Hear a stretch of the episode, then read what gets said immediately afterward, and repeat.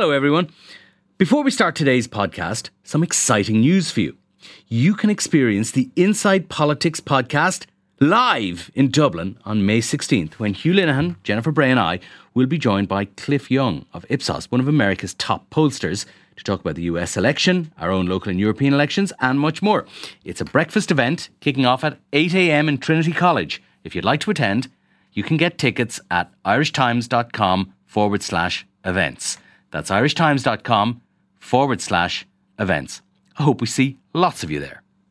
Hello there, and you're very welcome to this additional Inside Politics podcast from the Irish Times. It's Friday afternoon. I'm Hugh Linehan. I'm joined in studio by our political editor, Pat Leahy. And Pat, the reason we are here is because since we last spoke, which was less than three days ago in the wake of the budget, all hell seemed to break loose up in Leinster House where you do most of your work. There are very few budget weeks in which the budget is not the biggest story of the week, but this is one such. Um, budget was reasonably well received by the following day. People were looking around uh, to see where the news agenda was going. Unusual even for a well received budget. And then this Denis Naughten controversy erupted yesterday, which, uh, as listeners will know, uh, culminated in his. Uh, in his resignation in the Dáil yesterday, a moment of actually authentic political drama in that nobody knew it was coming.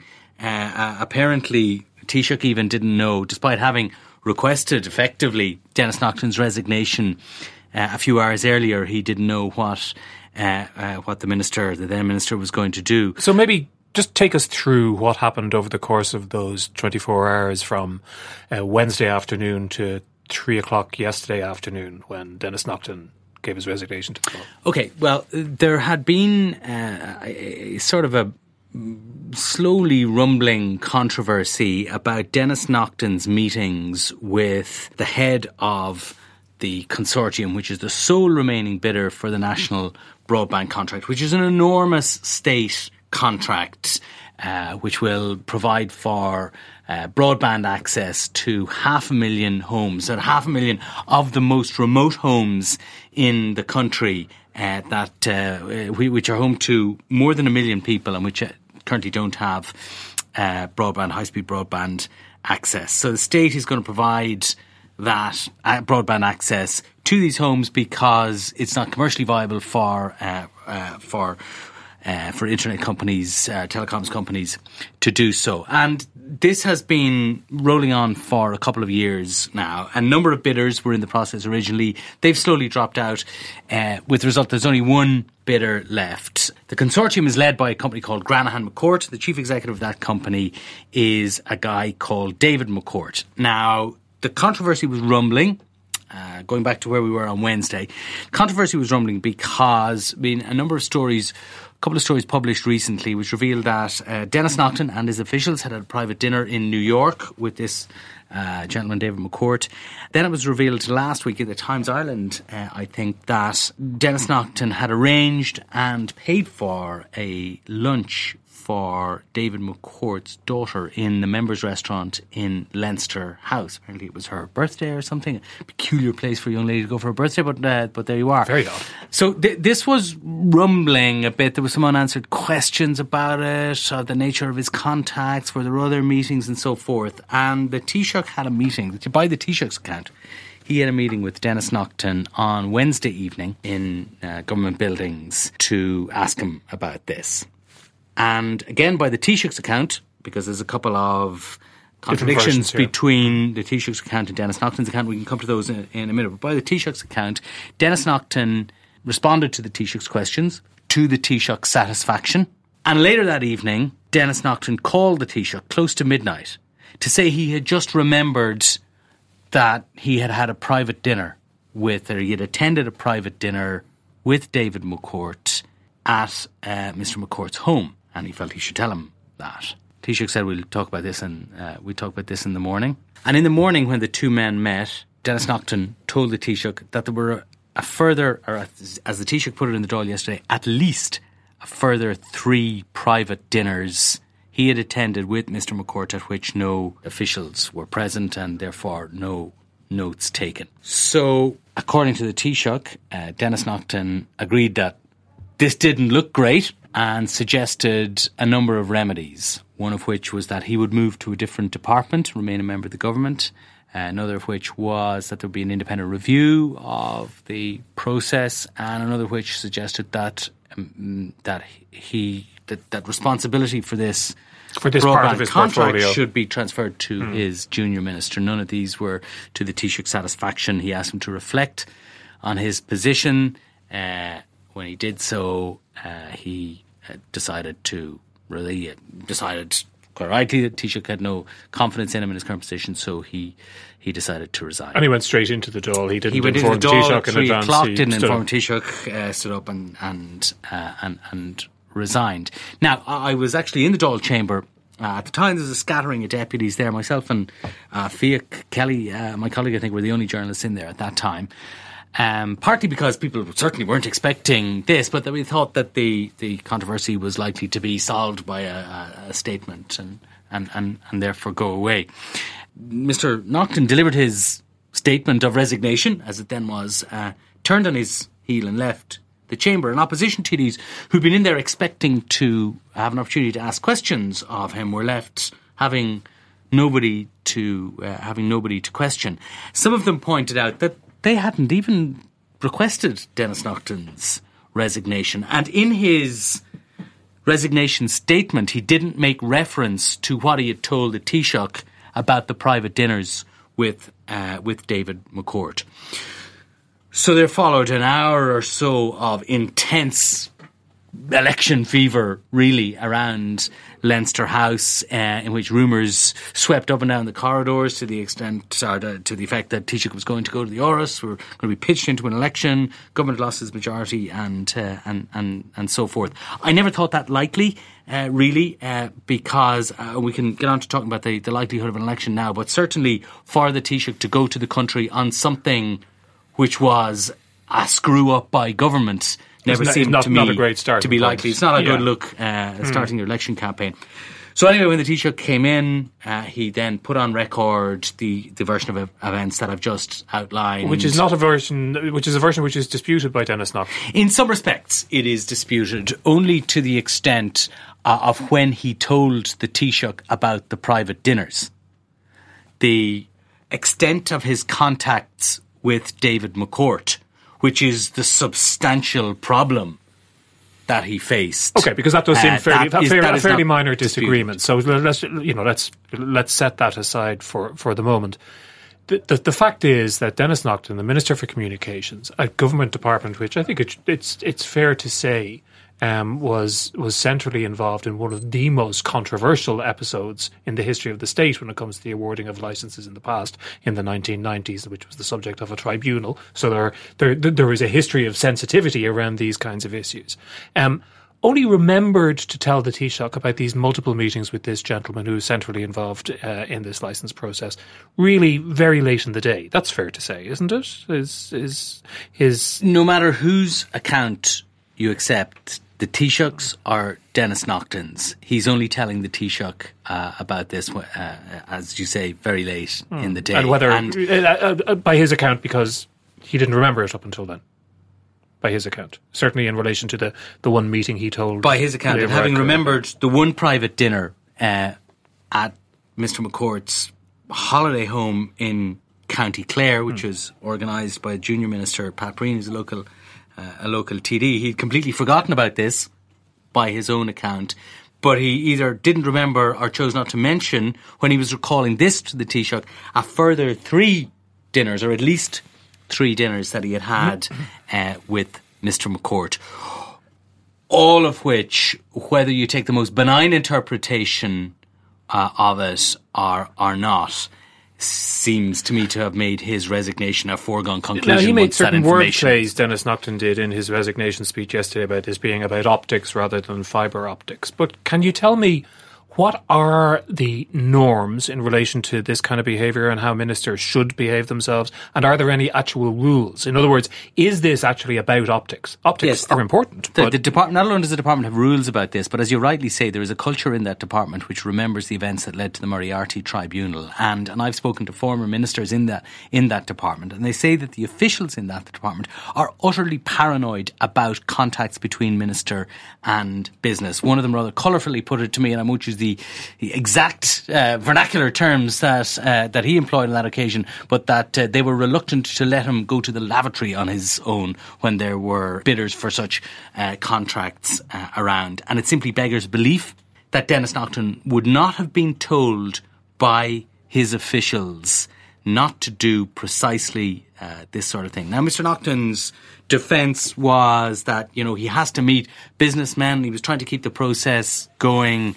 Um, I, I I find it difficult to believe that he wouldn't have known that this would be the sort of thing which, if it became public, would cause him immense political Now. Leo Varadkar and various other former cabinet colleagues um, of, of Mr. Naughten, including Regina Doherty, who I heard on RTÉ Radio earlier today, have been at pains to say that there is no stain on his character, that this is that the, it, that this is about the perception, uh, a problematic perception created by by these actions.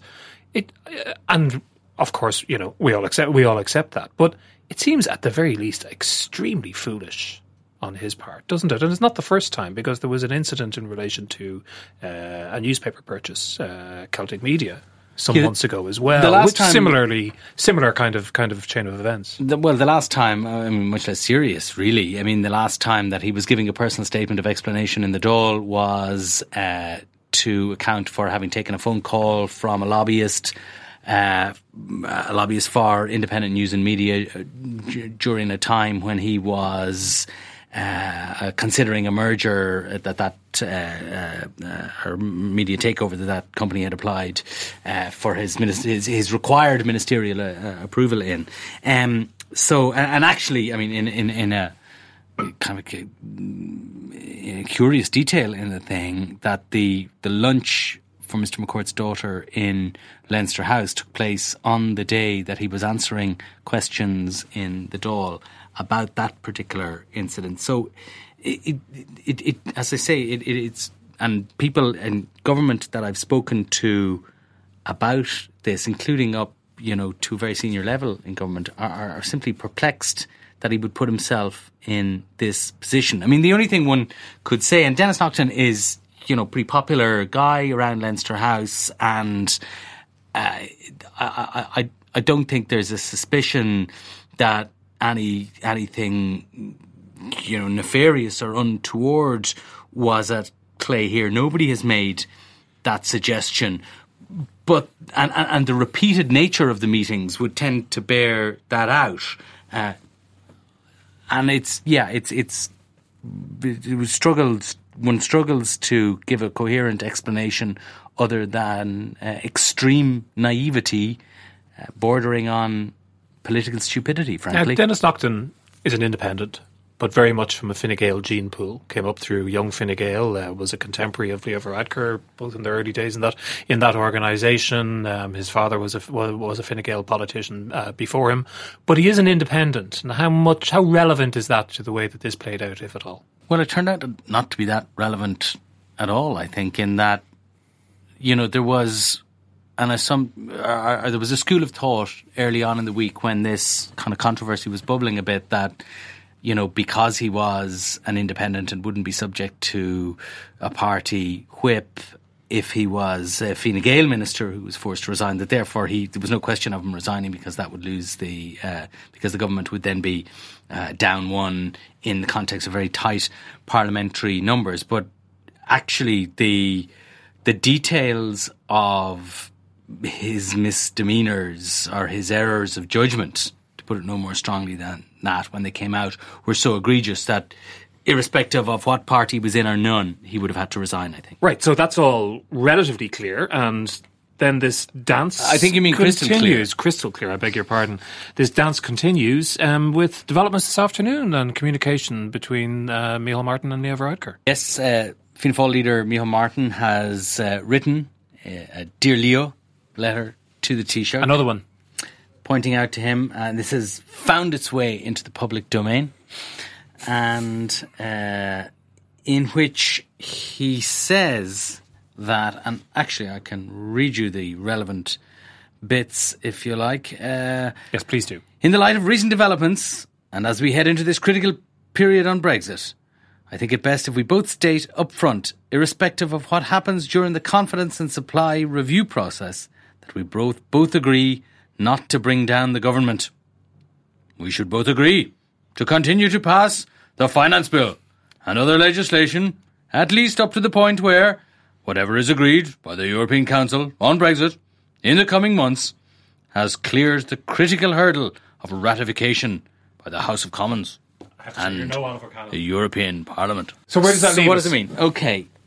So what I think Micheál Martin is doing is that he is wrapping the baby of the Brexit negotiations in swaddling clothes and holding it fast to his breast and saying unto Leo, Dear Leo, hit me now with the Brexit negotiations in me hands. Mm-hmm. Uh, Micheál Martin doesn't want an election before Christmas. I think Leo Varadkar does want an election before Christmas, but can't figure out how to bring one about without being blamed uh, for being desperately irresponsible and uh, leaving the country without a stable government during this critical So, time. apart from articulating that fact to to the great public by means of this astonishing leak of this private letter between these two gentlemen, what does this letter today change in terms of that equation? I think it that's makes it makes public Micheál Martin's private strategy. Uh, And why to, do that right now? avoid a because what he's trying to do is uh, is to suck Leo Varadkar into this this process, uh, the review of the confidence and supply agreement, to get to Christmas, and then all bets are off because, as one Fine Gael minister said to me earlier on during the week, it's uh, it's a, it's it's the election is Leo's to call before Christmas, but it's Micheál's after Christmas. Explain so that to what- me. Explain that because to me. once you get to once the confidence and supply agreement is once you get to December, once you get to Christmas, December is uh, the finance bill is to be passed on the twelfth, I think, of December. Then the confidence and supply agreement is officially over, and Leo Varadkar doesn't have a comfort blanket. But more importantly, he doesn't have a comfort blanket uh, uh, of the uh, uh, of Fianna Fáil's guaranteed abstention to uh, in and in the new in the new year, so he can be pitched into an election in the new year. And no government wants an election early in the year. The last two uh, elections to be held in February featured catastrophic losses for uh, the governing party because they're coming at a difficult time of the year for governments, coming usually after a, uh, a January crisis in accident and emergency units in hospitals. And I think that Leo Varadkar doesn't want that. Nobody in Fine Gael wants that. They've been aware of this for months, which is why the agitation for an election has been growing in Fine Gael. Too late now, also, though, isn't it? well, Isn't I think it is too late Yeah. now. I think it is too late now. I think that's been obvious since September, to be honest, because I think it would be extremely difficult for Leo Varadkar to call an election at this point in the Brexit negotiations, and Micheál Martin is simply saying that publicly now. So, if you are a betting man, which I know, of course, you're not, um, is there any prospect once we get through that process and get to the other side of Christmas, side of Christmas, of an extension of the confidence supply deal, or are we just sitting waiting for Micheál Martin to pull the plug? Then limited, I think. Um, I think confidence in not just the confidence and supply agreement, but confidence in the longevity of this government or the desirability of further longevity in this government is waning fast in Fine Gael. Bear in mind that the trend in opinion polls is to show a significant advantage to Fine Gael over Fianna Fáil. Fianna Fáil's view is that the longer it goes on, the longer the problems in health and education, health and housing are unsolved. The better, as far as they're government, concerned. The more the public sees of, you know, this spin obsessed callow youth in the Taoiseach's office, as Fianna Fáil would have it, uh, the more the Fine Gael lead will be eroded. So they want to stretch it out. Fine Gael, uh, Fine Gael doesn't. But in terms of your logic about Fine Gael being terrified of a February election, do, will Fianna Fáil welcome a February election? Would they want to jump quick or, or wait till the spring? I think they will want to take on the government at the point of greatest disadvantage for that government. Whether they judge that to be in February or whether or, or sometime beyond that, I don't know. There's been some talk. I suppose the overall point is that these negotiations on the confidence and supply agreement, I'm not sure either party wants them to succeed. Okay, there's been some talk on social media from some political representatives, Neale Richmond of Fine Gael and various other people since this letter emerged about whether the choreography or the diary for the Brexit process next year has some role to play in this. That the, the whatever agreement is reached in November will still have to face what could be the the pretty serious hurdle of passing at Westminster. There's uh, there's votes to be had in Brussels at the European Parliament. There's a number of processes to go through into March. Final deadline, I think, is not March. It's the 21st of January, which is the uh, the deadline by which the British Parliament has to have a say on uh, on the deal. So, if there is going to be an agreement, it will most likely be made by the middle of November. We'll know a lot more about this after next week's summit. But more than likely, if there is to be a, an agreement on the withdrawal treaty, including the Irish Protocol, that will happen uh, by a special summit in November. Could run into the December summit, but more likely a special summit in uh, in December. After that, that is not, and there's a view in Fine Gael, I think a minority view, but a view nonetheless, that the Taoiseach can agree uh, a Brexit deal or can be part of the agreement of a Brexit deal in November, come straight back, go to the country, and the election takes place on Friday, the 7th of December. I think that ignores the uncertainty of parliamentary ratification, uh, which I don't think will be as much of a problem in the European Parliament. But it sure will be at Westminster, will be, potentially. It will mm. be at Westminster. So if I am Mrs. May, I agree that deal in November or December, and I come straight back and go for parliamentary ratification, which means that it will be clear then by the end of the year whether uh, whether there is going to be a withdrawal agreement. And if there is a withdrawal agreement, that means there's a transition period after Britain leaves the EU next March. And the transition period means nothing changes. So everything settles so down everything for a year, settles, year and a half. everything so. settles down. Obviously, if there's no deal, then everything is up in the air. But if there is to be a deal, which is still the most likely outcome, I think it will have to be done by the 21st of January and probably will be done before then. At that point, then decisions can be made about the, the next election. But until that point, I think the two parties will be in this sort of meaningless dance over the confidence and supply agreement.